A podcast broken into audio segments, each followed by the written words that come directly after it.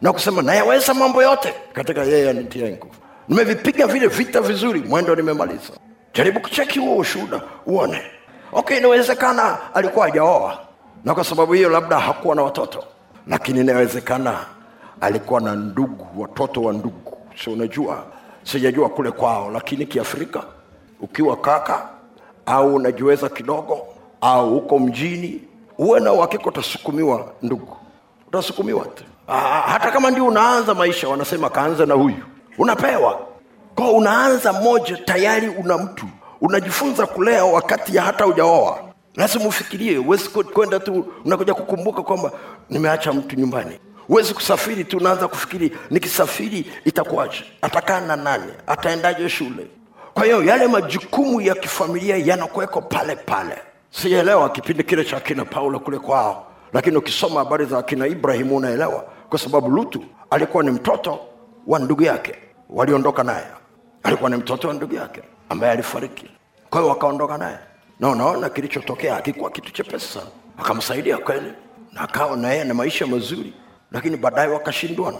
Ikabidi wachane. Lakini alilazimika kulea mtoto wa ndugu yake. Lakini kiafrika pia kama mungu amekupa wazazi wako wamekaa muda mrefu miaka mingi kuna kipindi unalazimika kukaa nao au kuwalea kwa hiyo unajikuta una nafasi pana na shughuli nyingi za kufanya. Inategemea jinsi ulivyo nachotaka kuzungumza ni kwamba wanaume wengi huwa wanatakiwa kubeba mambo mengi kwa wakati mmoja. Kwa wakati mmoja. Nimekupa tu mfano wa paulo. Ukienda ndani ya biblia unaweza kuona. Na nilipozungumza hapa tayari ndani yako umeshapiga picha wee mwenyewe. Umebebeshwa mangapi?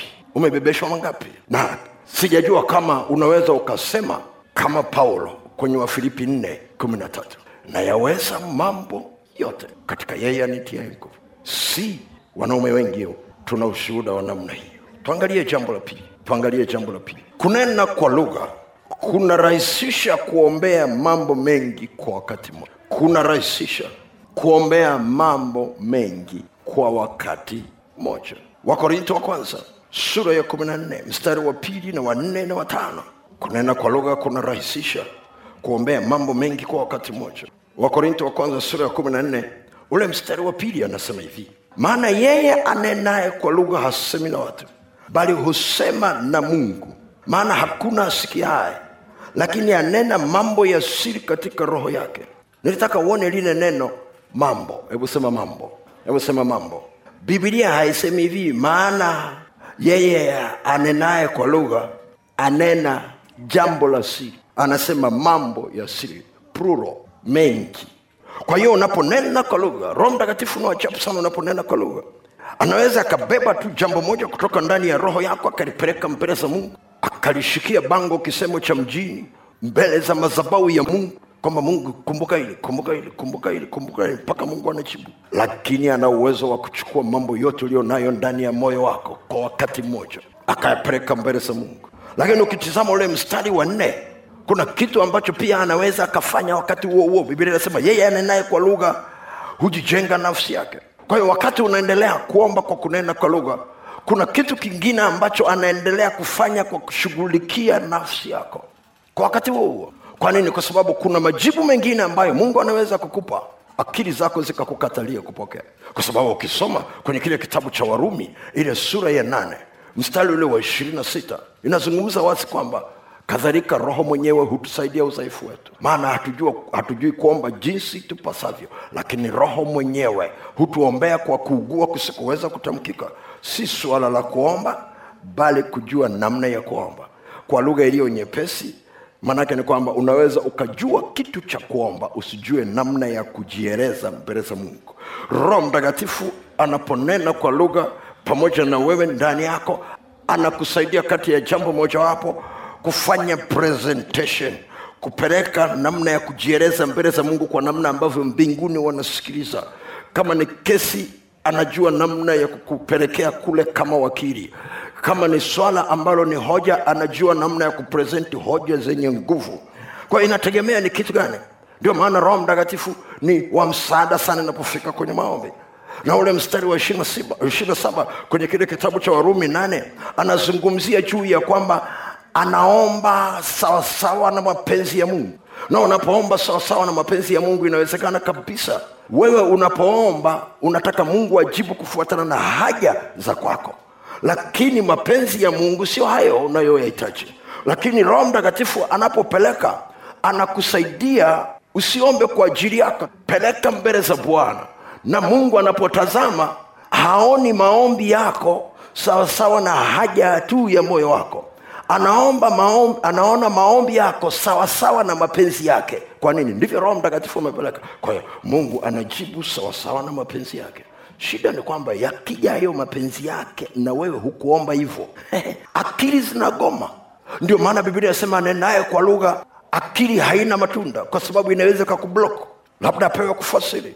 Na kufuatana na maandiko akili ziko kwenye nafsi. Kwa hiyo wakati amebypass kaipita nafsi na akili zisikukwamishe katika kuomba. Hapo hapo anashughulikia akili zako na nafsi yako ili jibu litakapokuja lipokelewa ufike mahali hata kama ulikuwa mbishi kiasi gani.